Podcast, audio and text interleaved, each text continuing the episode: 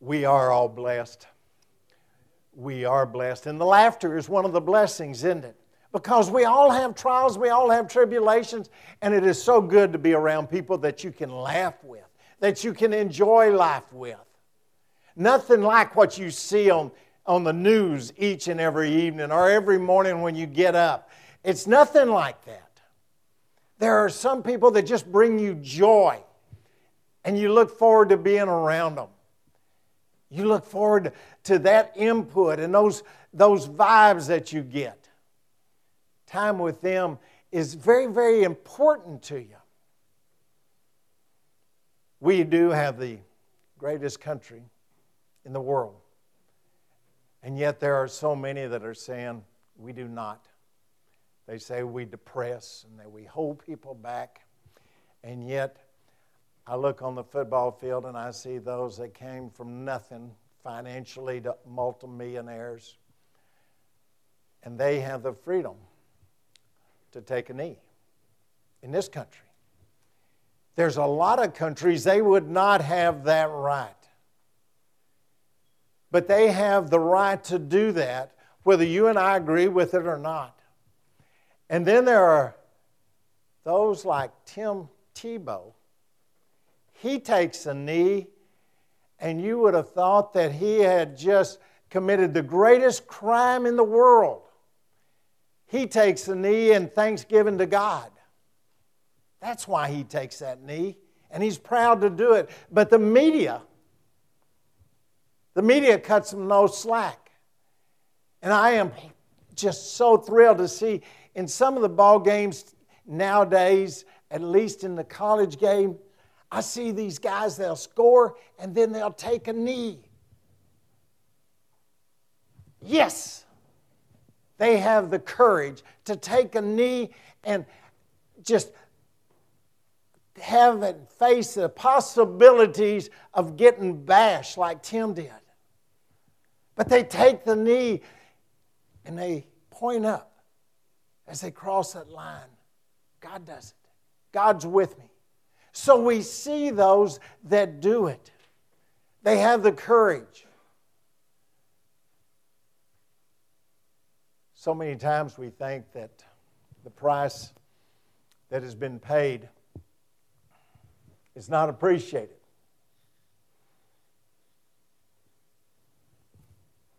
That's, that's to me. Uh, I grew up in Vietnam. And the vets came back and they weren't treated with the respect that they deserved. They were not honored as they deserved. And John McGuire told me when he first started going to church here, he walked down with the vets. He's from Vietnam era. And he says, You know, this is the first time anybody said thank you to me. And that wasn't but maybe 10 years ago.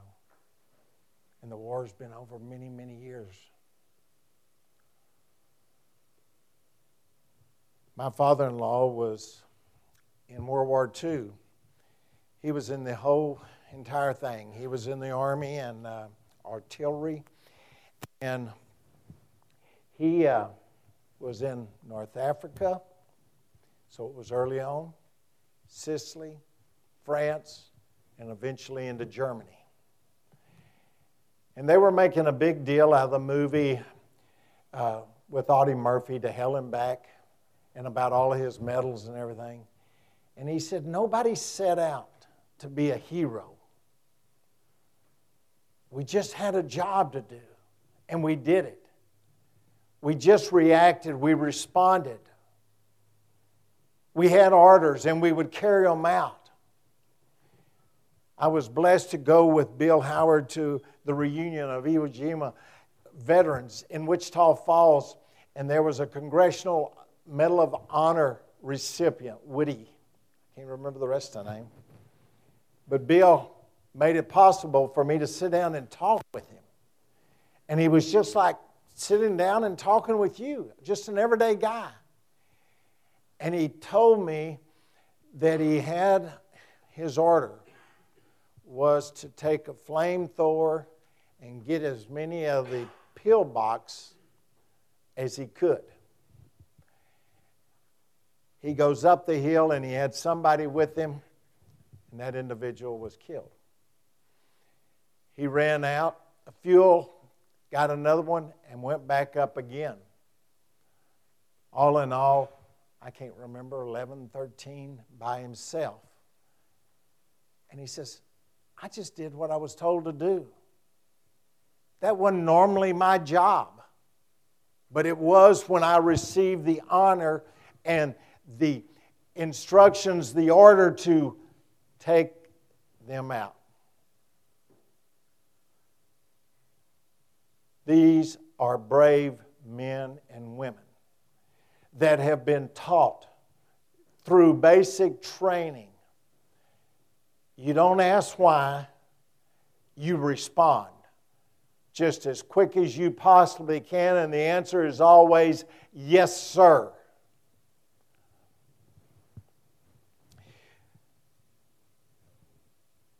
They fought those battles for their loved ones back home mom, dad, sisters, brothers, their loved one, their wife. But from the very beginning, the American Revolution, they fought those battles for you and me too. And they fought those battles for my grandkids. And even great grandkids that I've never met. They fought for what was right. And what was right was freedom. Freedom for everybody, not just their immediate family, but for everybody. And to see anyone that treats a veteran with anything but respects is just something reprehensible to me. They carried out orders, they did what they were told. And today we have the freedoms. We have the freedom to stand here with this Bible. A lot of countries are burning Bibles, they've had Bibles burned. We know that there have been millions of individuals killed in Iraq, Iran, because they believe in Jesus Christ and they would not deny Jesus Christ. This last week, I saw where they uncovered massive graves over in Iraq. Massive graves, and not just one or two, but many massive graves of all Christians. And we sit comfortably here. We've got the heater, got the air conditioned, got comfortable pews. We have the freedom to walk in through that door and sit wherever you want to sit and sing if you want to sing and pray if you want to pray. You have that freedom. You have the freedom to come in this door or across the street. You have the freedom of choice because of our veterans and the foresightedness of those individuals that were brave enough to start with the Declaration of Independence.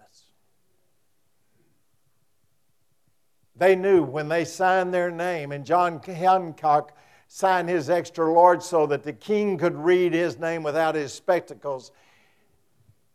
They knew they would be put on a terrorist list. Yes, terrorist. A terrorist list because they wanted freedom from England. If you win, it's patriotic, but if you lose, you're a terrorist. And they wanted them to understand that freedom meant more than their own lives, their property, or anything else. And to this day, this is true. Without freedom, what do we have? But they will never stomp out the freedom in the hearts of Americans. Never. It is something that is a part of us as the color of our eyes. We will stand up and fight for freedom.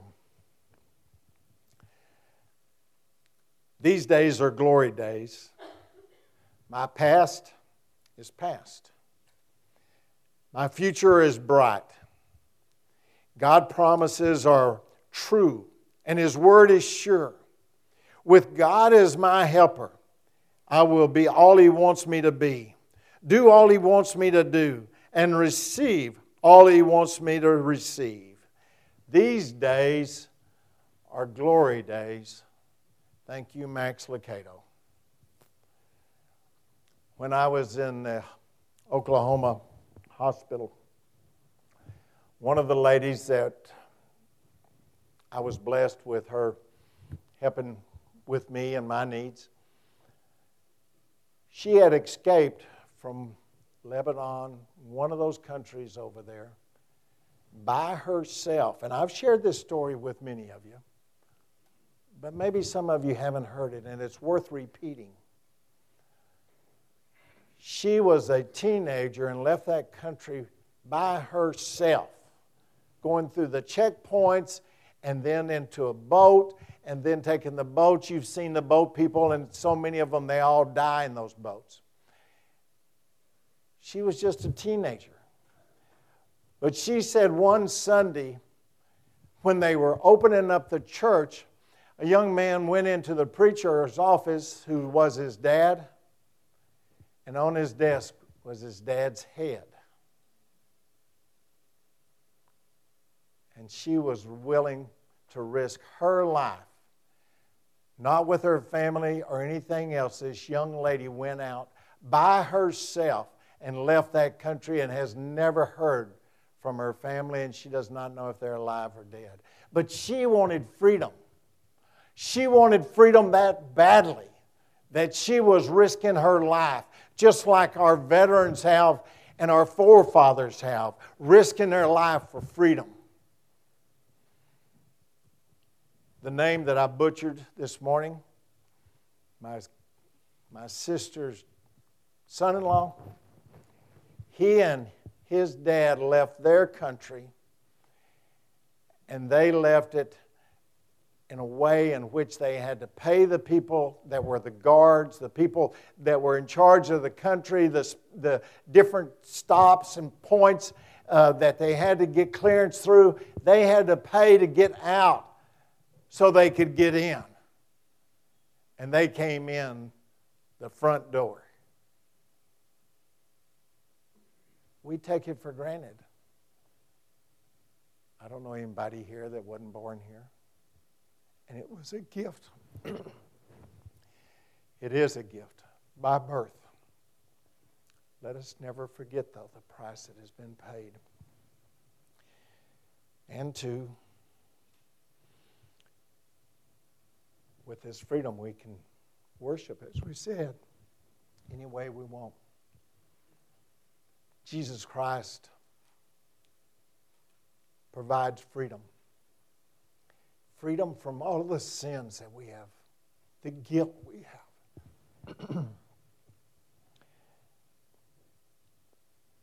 there is no way in this world I could stand here if I didn't believe that with my whole heart.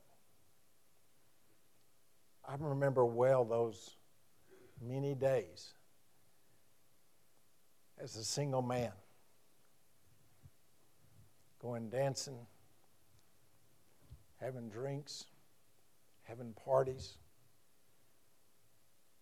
I remember those days so well in which I was a Christian. I knew Jesus Christ.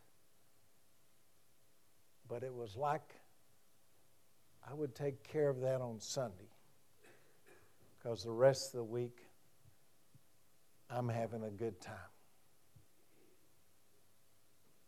Only through Him can I stand here today and talk to you. And you guys have loved me, even with all my warts. We all know that Jesus Christ has called each and every one of us. Come home, come home. Come to me. Come to me. And the closer I got to Him, the closer I got to being home. Let us never take what we have for granted Fred, you said it so well. We're blessed to live in a community like this. As a little kid, I was a Cub Scout, and I remember walk, marching in a long, long parade. It had veterans of all branches, people on the sidewalks, people waving flags. We don't see that today, but we do see a community that respects the veterans. So we are blessed, and we should never take it for granted. We are blessed that all sins have been washed away, and we should never take that for granted as well. Dear Heavenly Father, thank you for this day, this very, very special day in which we pause in a busy, busy world, a world filled with electronics. And we say thank you to these veterans. Thank you for your service to this great land. Thank you to you and your to these veterans and their buddies. And unfortunately, oh, so many never came home. We are grateful that they loved us enough that they would risk it all just as we're grateful, Lord, that you loved us and you do love us so much. And yes, you gave it all. For it's in Christ's name we pray. Amen. If there's anyone